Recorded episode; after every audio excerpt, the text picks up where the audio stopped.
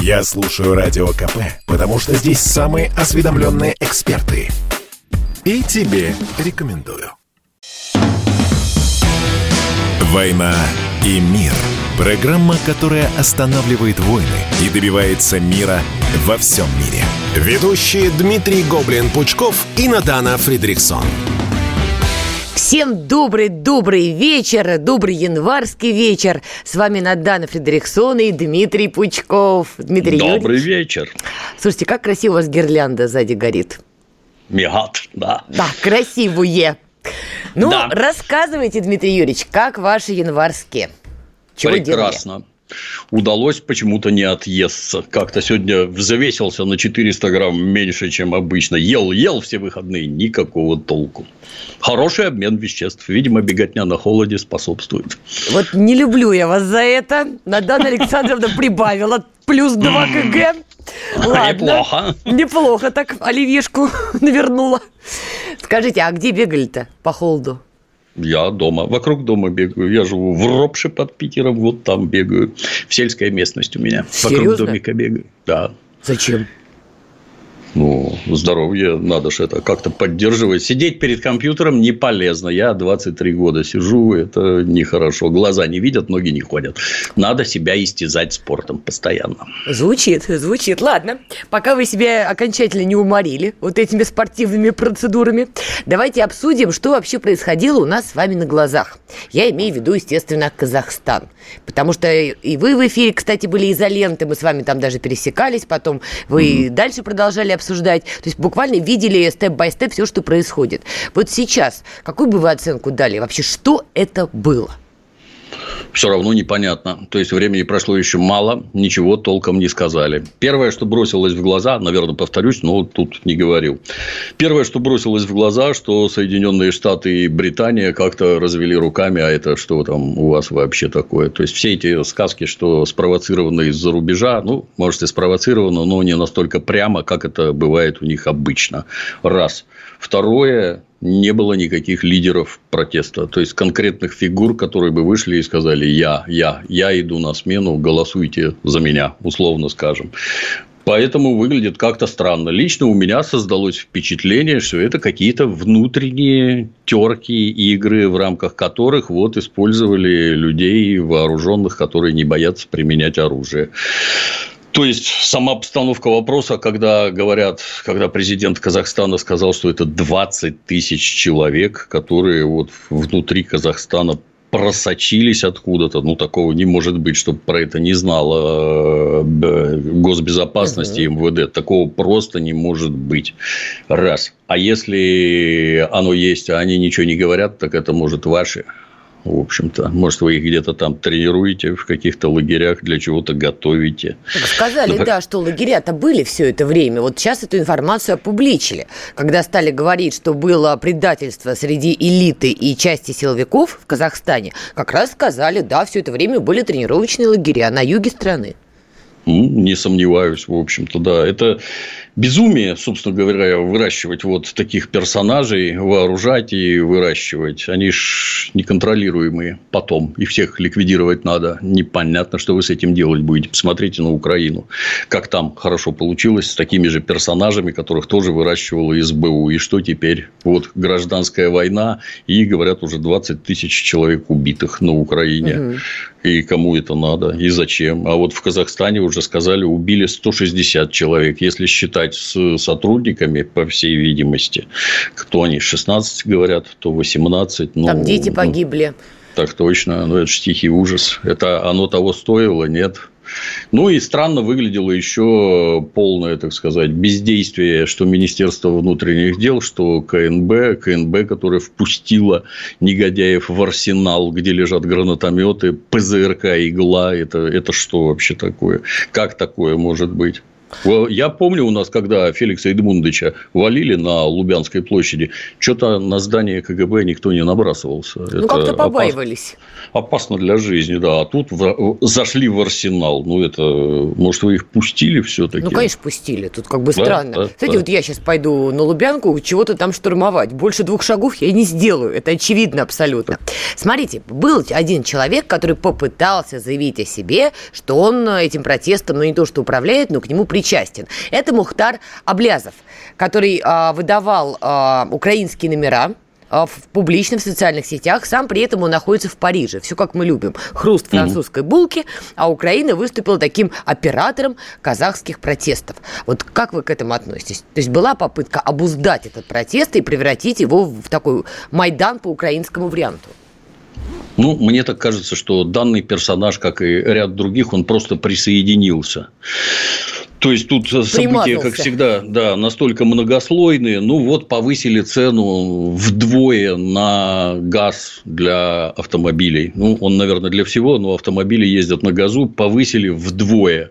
Тут сразу вопрос, а правительство, которое вот такие вещи, это, это у вас там рынок такой, где правительство не контролирует подобные вещи. А вы понимаете, что вот последующий социальный взрыв может привести к таким последствиям, что вам и не снилось.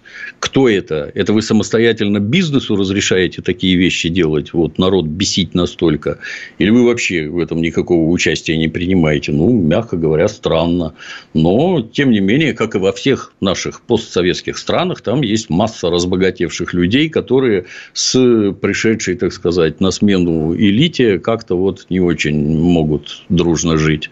И поэтому они все прячутся в Лондоне. С Лондона выдачи нет. Вот ну, Париж это примерно то же самое. Но не теряют надежды э, принять участие в общественной жизни. Так вот, подняли цену вдвое, на улицу вышли люди, которые недовольны подъемом цен. Но эти люди, они, с моей точки зрения, никак не организованы, они просто недовольны и вышли выразить недовольство. А тут немедленно подключаются персонажи, которые пытаются этот протест оседлать и добиться нужных им результатов. Вовсе не того, чего хотят вышедшие люди, а чего-то своего. Ну, дает деньги, организует людей, какой, какие-то там попытки руководства, но ничем не увенчалось. Я так думаю, что он один из многих, кто пытался оседлать, но ничего не но вышло. он заявил о себе ярче, чем, скажем так, остальные, потому что меня вот как-то в память больше никто и не врезался, кроме вот этого персонажа да. с украинскими номерами, координатора вот этих протестов. Понимаете, тут еще тоже такой момент, я с вами согласна, и тоже с первых дней, когда вся эта история началась, я говорила, что это внутриказахская история, что, видимо, какие-то политические силы одна ведет борьбу против другой. Не было бы поднятия цен на газ, нашли бы любую другую причину. Господи, поднятие цен на проезд в общественном транспорте. Понятно, что это была такая масштабная схватка. Пугает другое. Казахстан времен Назарбаева, ну, согласитесь, не протестный был. То есть элита не умеет управлять вот такими хороводами на улице, абсолютно не умеет. Но решила в это поиграть. И действительно результат был непредсказуем. Ну, это как в Америке.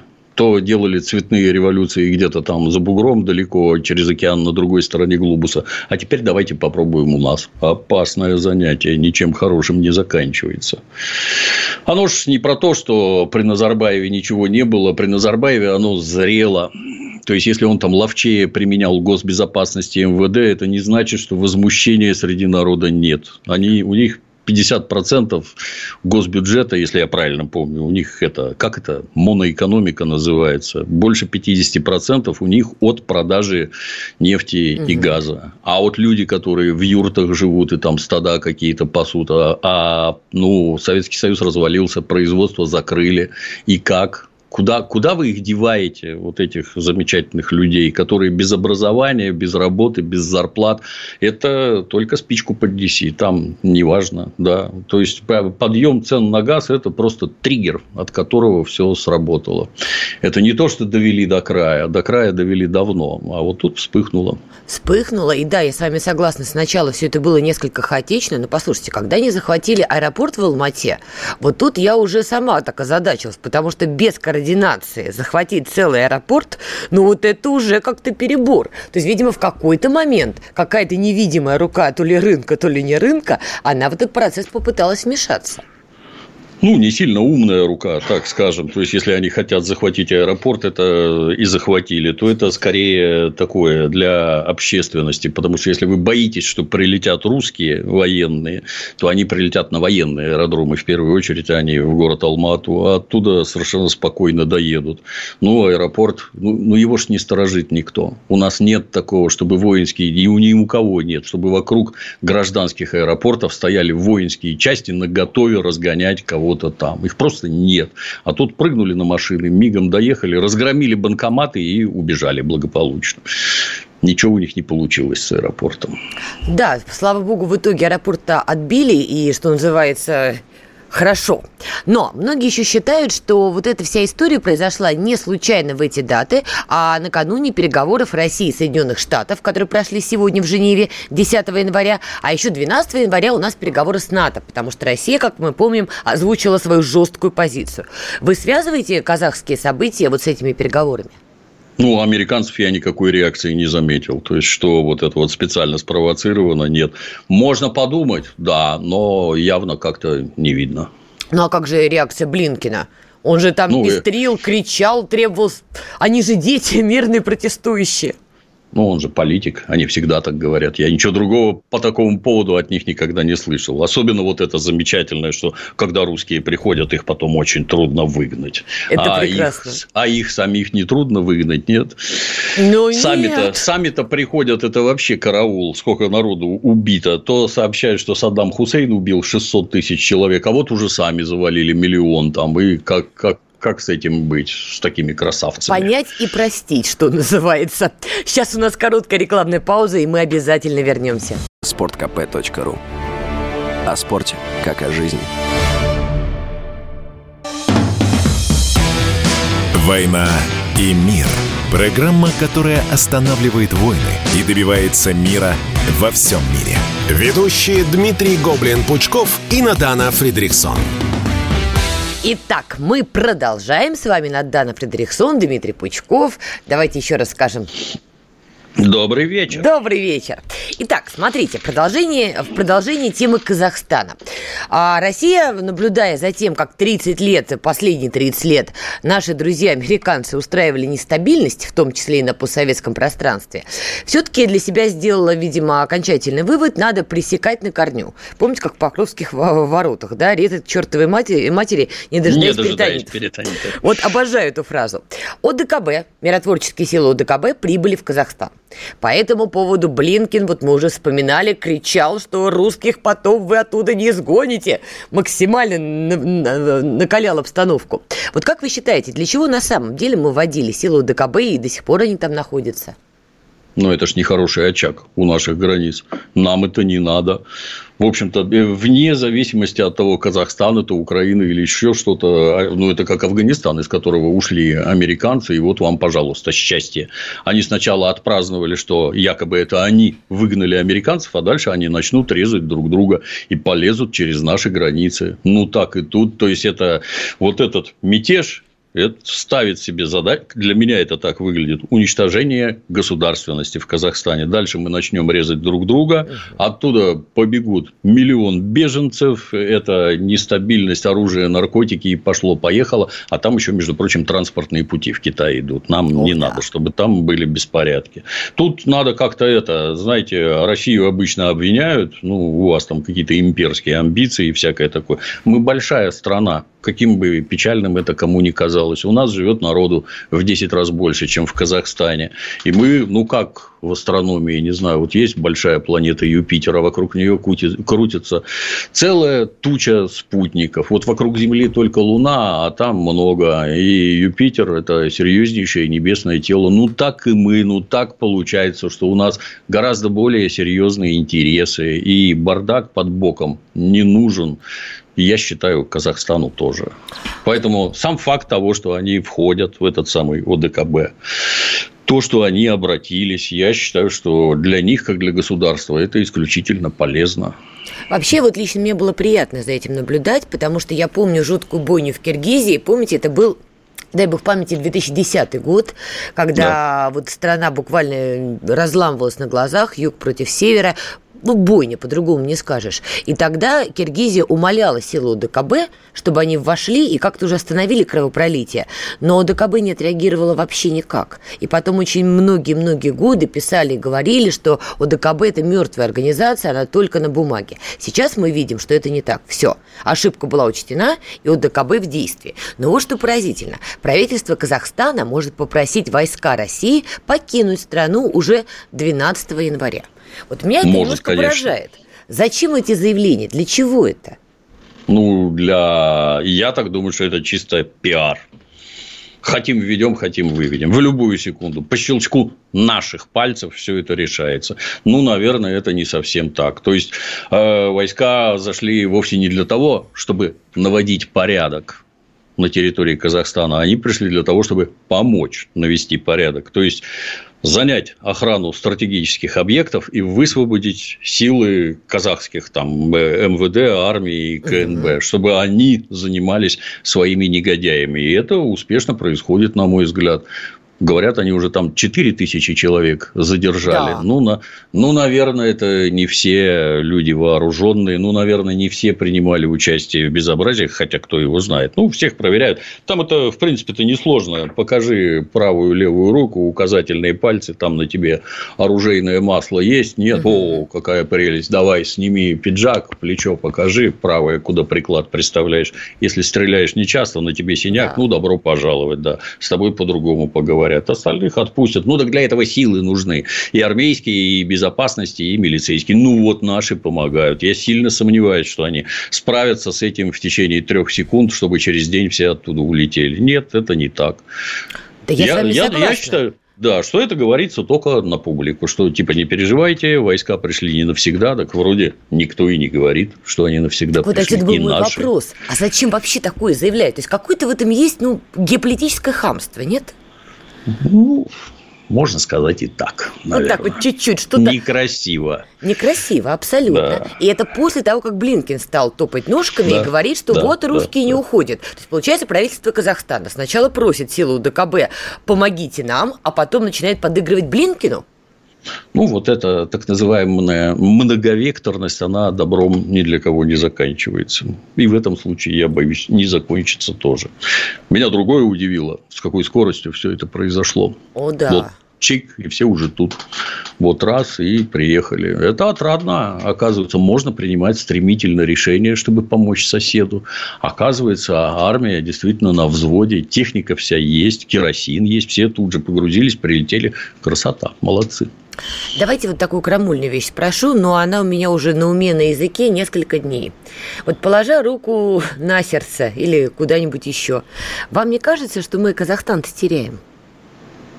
мы всех теряем, и себя в том числе.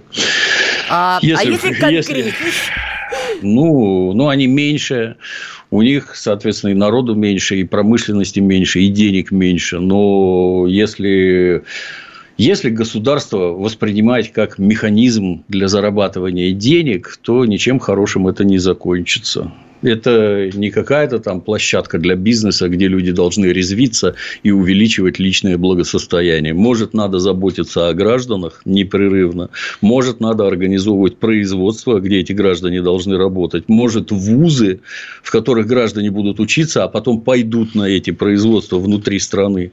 Рассказывать про то, что казахские дети учатся в Оксфорде, там самые способные. Ну, это хорошо, конечно. А что они у вас делать будут, когда вернутся? Что они не вернутся. Есть?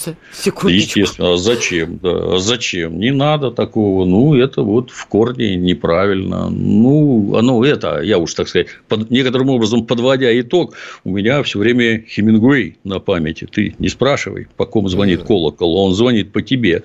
То, что происходит у них, ну, примерно то же самое происходит у нас. У нас денег больше гораздо. И стремления несколько другие. У нас не 50% от продажи нефти в бюджете, а несколько по-другому и производство строят, и людей как-то пытаются пристроить. У нас глаже, но тенденции тоже есть нехорошие. Меня просто очень сильно смутило, вот было заявление Дмитрия Пескова. Песков заявил, что беспорядки в Казахстане стали неожиданностью для всех. И дальше он поясняет, и для казахстанской стороны, и для ОДКБ, и для России. Понимаете, то есть вот лично я это расценила, ну, как некую такую, знаете, беспечность. Та же ошибка, что была когда-то с Украиной. Я хорошо помню, как говорили еще в начале нулевых, да куда Украина от нас денется? Да вы что, с ума сошли? Посмотрите, сколько у нас там цепочек экономических. Ну вот мы видим, в итоге делось. И ведь, получается, Казахстан это было точно такое отношение. Куда же Казахстан денется? Евразийский партнер, экономические отношения, Каспий и так далее. И вот он первый колокольчик. Бабам. Ну, Ужасно, я повторюсь, что это значит. Спецслужбы внутри страны не знают, что у них происходит, или знают, но никому не говорят, или не знают и никому не говорят, а значит, контактов между спецслужбами нет. Мы не знаем, что там вахабиты творят внутри Казахстана. Так только отзывы какие-то там глухие. Ну, что значит неожиданность? Ну, вот что значит неожиданно? Ну, не может такого быть, блин. Да, когда президент Казахстана сказал, повторюсь, что там 20 тысяч этих засланных террорюк, да вы с ума сошли. Да не может такое количество просочиться. Они у вас там живут. Они уже Афганистан вспомнили, что там в том числе не только с Ближнего... О, там с Ближнего Востока, да, и возникает вопрос, ребята, как эти бородатые-то ребята к вам так быстро заехали? Еще из Афганистана. Но ну, это, по крайней мере, заявление президента Казахстана. Они их сами назад привечают тех, кто в Сирии воевал, давайте к нам обратно. С вывезенными семьями, с детьми давайте возвращайтесь, да.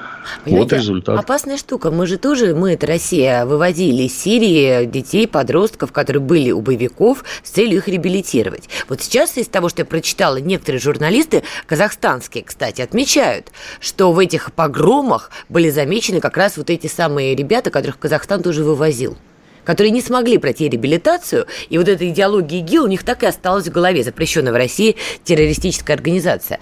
И это, конечно, наводит на много вопросов, потому что Россия тоже спасала своих ребят. Ну, там два отрицательных момента присутствует. Номер один – это, как это они говорят, возвращение к истинному исламу, угу. чистому, ну, то есть к ваххабизму. Угу. Сала, салафиты, как их там по-умному называют. Это раз. А второе – раздувание национализма. Ну, как? все эти примитивные объяснения, знаете, а вы в курсе, что Казахстан по площади больше, чем Европа?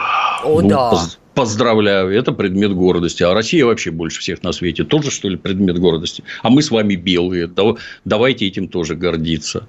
Ну, вот, а национализм он про что? А мы лучше вас. Почему? А вот потому, что Казахстан больше, чем Европа. А вы что в многонациональной, многонациональной стране этим хотите добиться? Вы их греете там как-то, объясняя, что они лучше всех. Ничего, что зарплаты небольшие, зато вы сами лучше всех на свете. И что? Что вы ждете дальше-то? Вот когда это дикая религиозность и дикий национализм. Что будет-то? Они гордятся всякими чертами внутри себя, то вот мы такие гордые, мы такие вспыльчивые, так это вам жить не даст. Ни ваша гордость, ни ваша вспыльчивость твердый рассудок и хорошее образование. Вот это дает жить хорошо. А религиозность и национализм нет, не даст. И зачем они это пестуют внутри? Мы сейчас давайте прервемся с вами на сейчас большую рекламную паузу, а потом я поделюсь одной конспирологической мыслью. Я слушаю Радио КП, потому что здесь Сергей Мартан, Дмитрий Гоблин-Пучков, Тина Канделаки, Владимир Жириновский и другие топовые ведущие. Я слушаю Радио КП и тебе рекомендую. «Война и мир» – программа, которая останавливает войны и добивается мира во всем мире. Ведущие Дмитрий Гоблин-Пучков и Натана Фридриксон – вами мы продолжаем. Надана Фредериксон, Дмитрий Пучков. Добрый Слушайте, вечер. Добрый вечер. Пока у нас с вами был перерыв, стояла я думала, думала, и что-то у меня не сходится. Вот смотрите, состояние миллиардеров из Казахстана сократилось примерно на 3 миллиарда долларов на фоне протестов и беспорядков.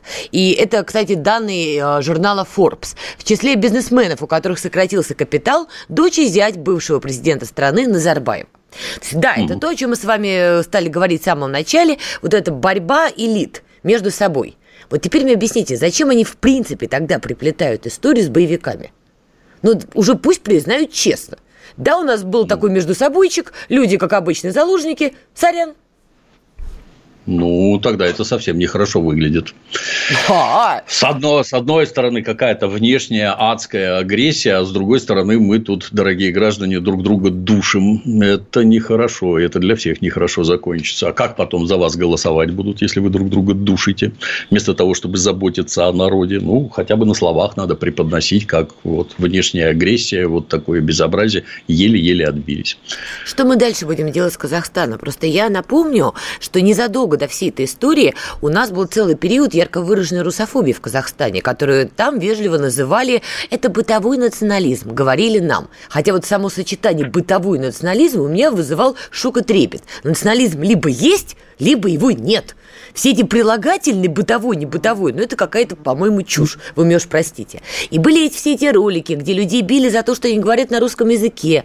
И подростки на подростков нападали. А это видео, где женщина в больнице отказывалась обслуживать а, человека, который пришел в поликлинику, потому что он говорил на русском языке. То есть все это было. Потихонечку, потихонечку нарастало. И это же проблема никуда не делась. Ну, оно никуда не делось, оно и дальше так же будет. То есть, если вы рассказываете всем, что вы лучше всех, а национализм он именно про это. Вы лучше всех, у вас правильного цвета кожа, у вас правильный разрез глаз, а те, кто не такой, вон отсюда. Это же удобно с одной стороны, для поддержания некого градуса идиотии среди населения. Ну, как у нас был хороший пример Адольф Гитлер, который объяснял немцам, кто во всем виноват. Да. Тут думать-то не надо. И тут же говорил, что надо делать. Вот как только убьем всех евреев, и сразу станет хорошо вроде все в курсе, что из этого получилось, насколько это чудовищные предложения, геноцид и все такое, и чем это все закончилось. Как этих тварей угомонили. А, а мы тоже попробуем. А сейчас другое время, а мы тоже попробуем. Чего добиться-то хотите? Непонятно. Я тоже не понимаю. Зачем это все делать? Ведь Центральная Азия, даже вот не заходя так далеко в историю, вот помните 90-е годы, да, развал Советского Союза? В Центральной Азии, извините, была резня, русских вырезали, не просто выгоняли, а, простите, вырезали. И из песни слов не выкинешь. И вот это переписывание, замалчивание истории в данном случае очень вредная штука. И потом сами же, вот, кстати, Казахстан первый в этом смысле пришел в чувство, как страна, осознал, что вот с, а, после того, как стали русских убивать и выгонять, страна понесла экономические убытки, потому что это были врачи, преподаватели, инженеры, а не просто некая биомасса. И Казахстан пришел в чувство первым. Сейчас, получается, они опять наступают на эти грабли. Я бы сказал, что тогда у них появились деньги, и когда есть деньги, то конфликты подобные, они как-то улаживаются. То есть, например, когда закрывают заводы и фабрики, и сокращается количество рабочих мест, ну, местные национальные кадры так просто само собой получается, что я на работу возьму своего родственника, кума, брата, свата, а не русского. Даже несмотря на то, что русский специалист. Деньги нужны нам. И оно автоматически получается вот так. Ну, а сейчас, поскольку опять раздувают этот дикий национализм, ну, наверное, он для чего-то нужен. Хм. Наверное, для чего-то нужен.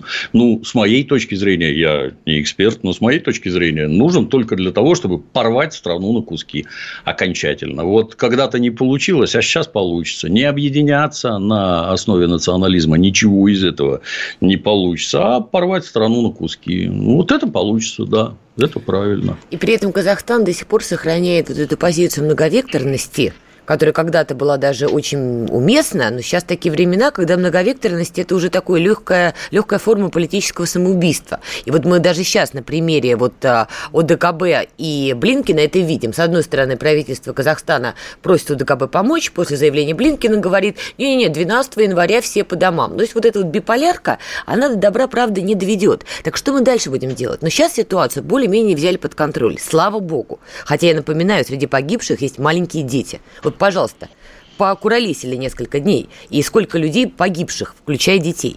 Дальше-то ситуация не меняется. Казахстан по-прежнему многовекторный, по-прежнему русофобия, о которой стараются не говорить. И что? Ну, элиту это устраивает. Тут, наверное, вопрос все-таки, что нам для этого надо делать. Наверное, правильнее было бы для нас, чтобы из сопредельных стран, например, граждане ехали учиться в МГУ, в СПБГУ, вот к нам ехали бы, не в Оксфорд. Нет, там ничему хорошему не научат, с одной стороны, для нас. С другой стороны, Ми-6 ведет, вербовочные работы, и, в общем-то, это вернется уже не совсем тот человек, который уехал. Это для нас надо, в первую очередь, чтобы к нам хорошо относились, чтобы от нас не бежали с этой своей многовекторностью туда-сюда, забороть. Ну, как это забороть? Только экономическим развитием нашим, когда у нас нас настолько хорошо, что вот туда, за океан смотреть не надо. Увы, не получается. Ну, в последнее время становится лучше и лучше, но пока что не получается. Еще один важный момент. Понятно, что дело не только в Казахстане. Вообще Центральная Азия – это такой опасный уже регион. И мы недавно относительно с вами говорили о конфликте на границе между Киргизией и Таджикистаном. И недавно были примеры русофобии в Киргизии. Помните историю, когда мальчика да. 12-летнего ровесники избили за русскую речь и так далее. То есть все это, скажем так, обрастает новыми подробностями и деталями. И вот сегодня был саммит ОДКБ, в ходе которого президент Беларуси Лукашенко заявил, уроки из э, ситуации в Казахстане должны быть извлечены прежде всего в Узбекистане. Вот это меня поразило. Почему в Узбекистане? У вас есть какое-то свое объяснение? Ну, Александр Григорьевич что-то там, наверное, специфическое видит.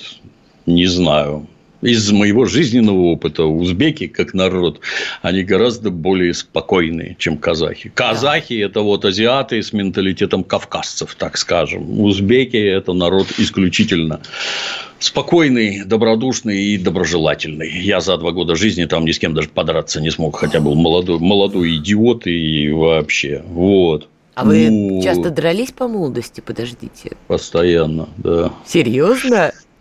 Ну, что делать? Ну, такой подросток, в котором не кипит гормон, он неправильный. Так подросток. вы еще сами задирались. Да, я негодяем был. Вот. У них там есть Ферганская долина. В Ферганской долине не все хорошо. А рядом есть Афганистан, в котором все совсем нехорошо. А там живет масса узбеков в э, Афганистане, которые родственных связей, вы не поверите, даже при советской власти не теряли. Ну, если родственники, давайте общаться, давайте ездить туда-сюда. И в Ферганской долине там угу. не все хорошо. И с деньгами там не все хорошо. И тоже там с национализмом полный порядок.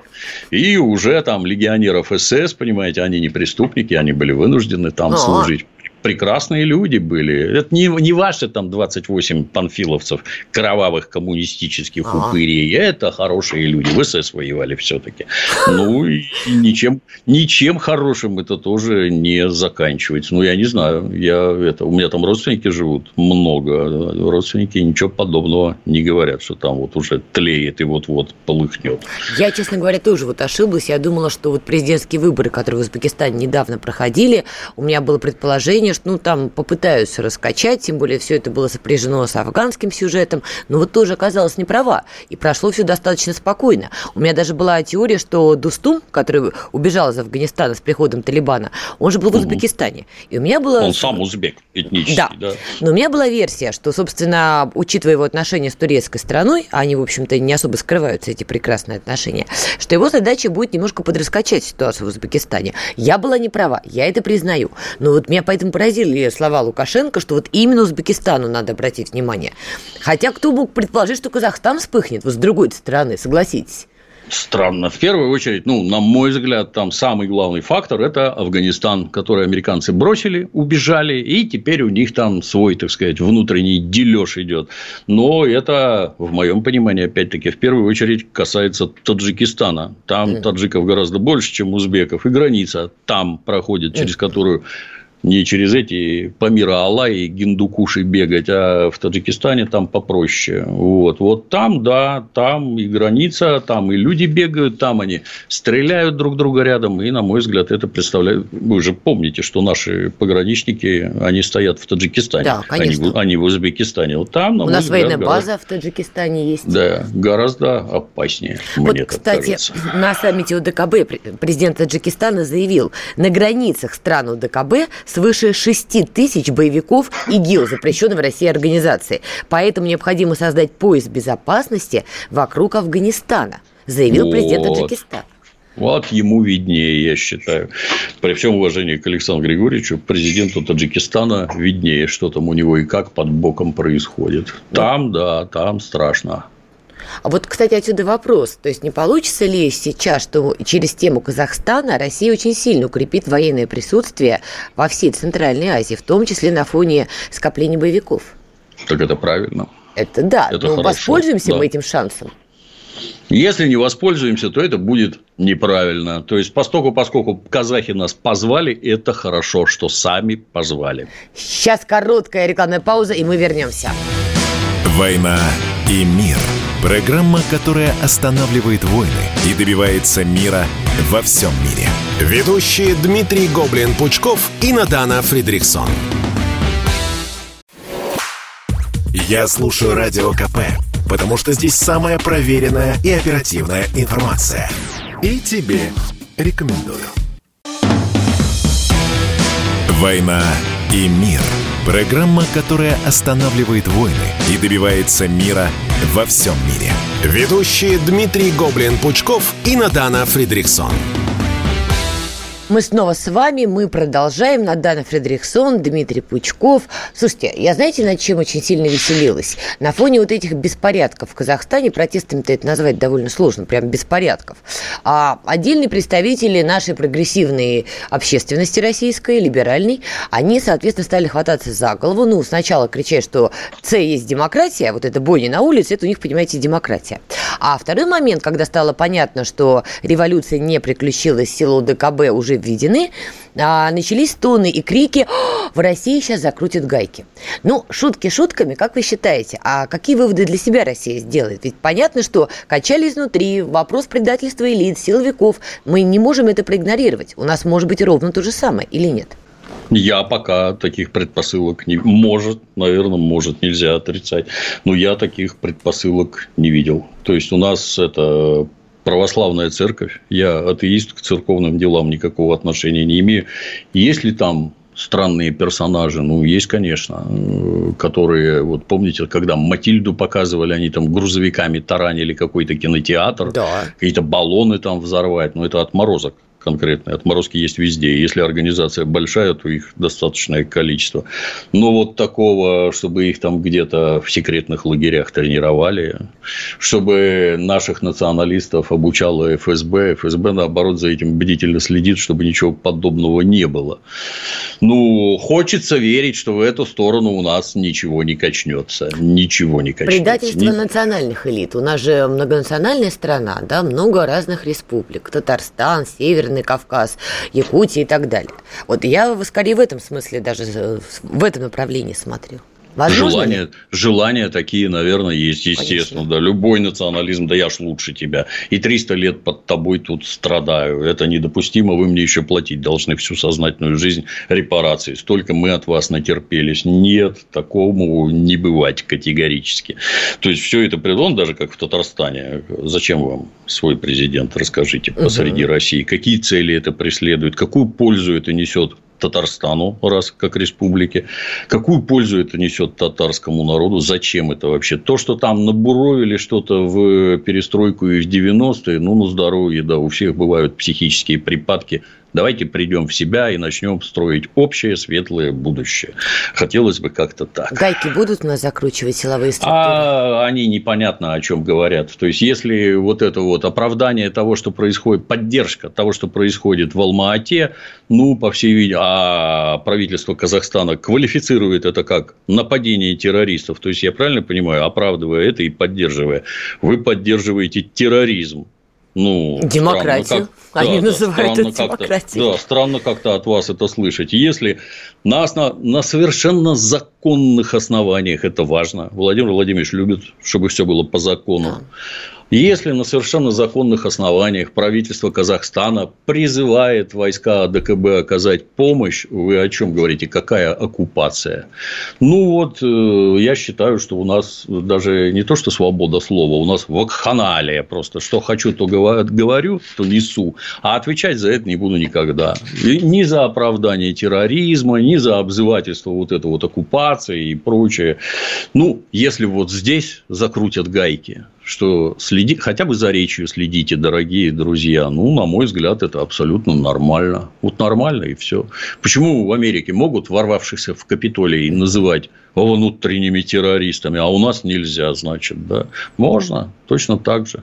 Я поэтому особенно веселилась, когда Блинкин, значит, заявил, что не смейте называть э, протестующих там террористами, говорить, что там есть террористы, даже так, да, а соблюдайте угу. их права. И это он говорит чуть ли не в ту же дату, не в годовщину штурма Капитолия, ну, плюс-минус около этой даты. И это, конечно, вызывает просто восторг. То есть у вас ну, этот рогатый парень в итоге сидит да. в тюрьме, просто в этой да. шапке бегал, да, а тут людям головы режут, а вы говорите, не-не-не, не надо усугублять ситуацию. Сюр полный. Ну, с одной стороны, вроде шизофрения, с другой стороны, привычные двойные стандарты. Ну, так и наши эти орлы кричат про ущемление свободы слова. Как вы ухитряетесь-то это в публичное поле кричать, если ущемление свободы слова? Вы что хотите, то и говорите. Собирайтесь в кучку в известных местах, и там вещаете на всю страну совершенно спокойно, и никто вас в этом не ограничивает. И ни разу я не слышал, чтобы кого-то там куда-то волокли, даже призывавших к расчленению Российской Федерации. Ну и давайте обсудим последнюю тему. Сейчас уже стала поступать информация. Это переговоры в Женеве. Я напоминаю, что, собственно, почему они возникли. Россия жестко обозначила свою позицию Соединенным Штатам и потребовала уважать наши интересы. Не расширение НАТО и гарантии безопасности для нашей страны. Меня поражает другое. Вот прошли переговоры.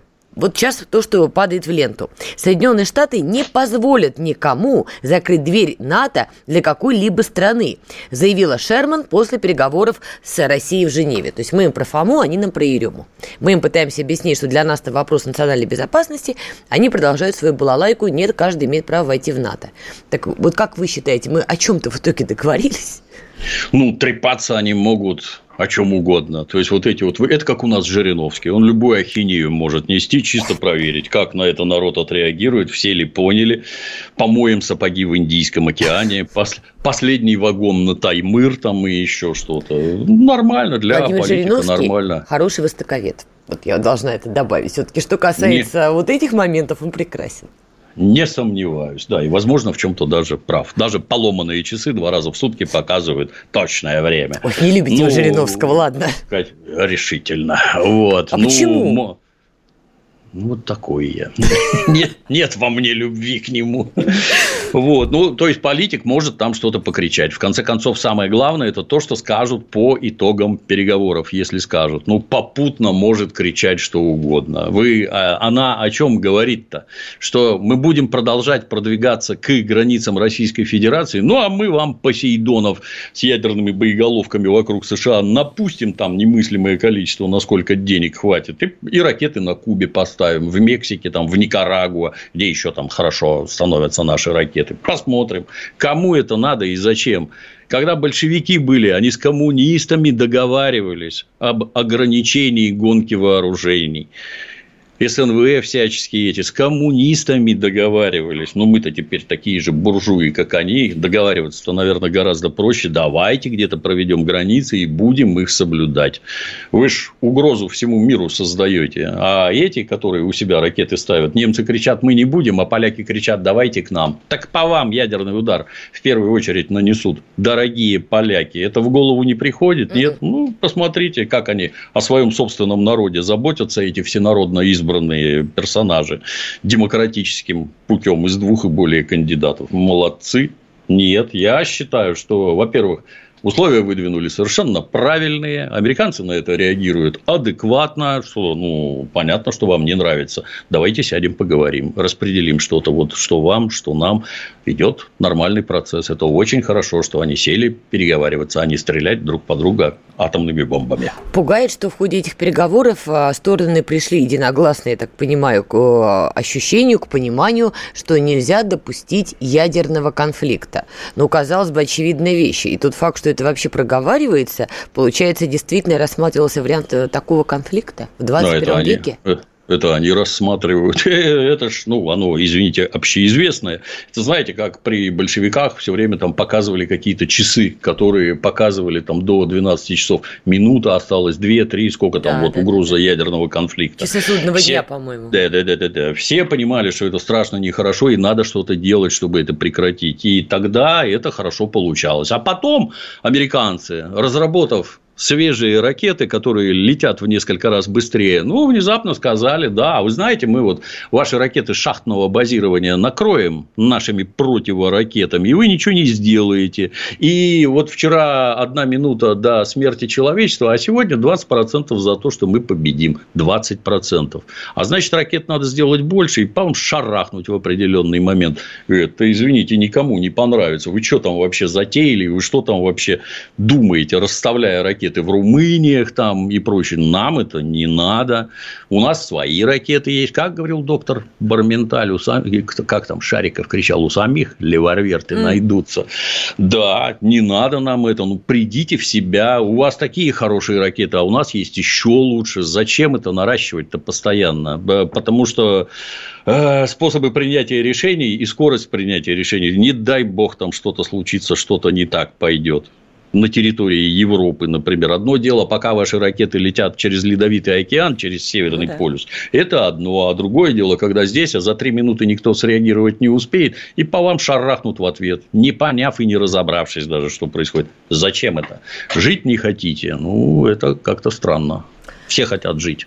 И все-таки, ну, многие приходят к одному выводу, американцы не остановятся. Во-первых, у них уже выбора такого, такой роскоши нету. Это еще Бжезинский писал, что мы империя, мы будем бесконечно расширяться. Другого варианта, собственно, выживания для нас нет. А это значит, что та же Украина, их геополитический актив, они его не скинут. И сейчас, когда с Казахстаном произошло что-то непонятное, возможно ли, что они опять попытаются поджечь Донбасс, Украину, Приднестровье, кстати говоря? Естественно, попытаются. Ну, к этому надо быть готовым. А вокруг нет никого доброго, хорошего, кто по-христиански на тебя смотрит и радуется. Какой ты замечательный, тут растешь у себя в России, развиваешь промышленность, нафиг ты никому не нужен. Если ты для того, чтобы тебя никто не трогал, ты должен быть как Советский Союз. Огромный, могучий, с развитой экономикой. Вот тогда с тобой будут разговаривать уважительно. В противном случае нет. И не ждите, что вокруг хорошие образуются. Прекрасно. Увидимся и услышимся услышимся через неделю. Всем хорошего Война вечера. И мир. Программа, которая останавливает войны и добивается мира во всем мире. Ведущие Дмитрий Гоблин-Пучков и Надана Фридрихсон.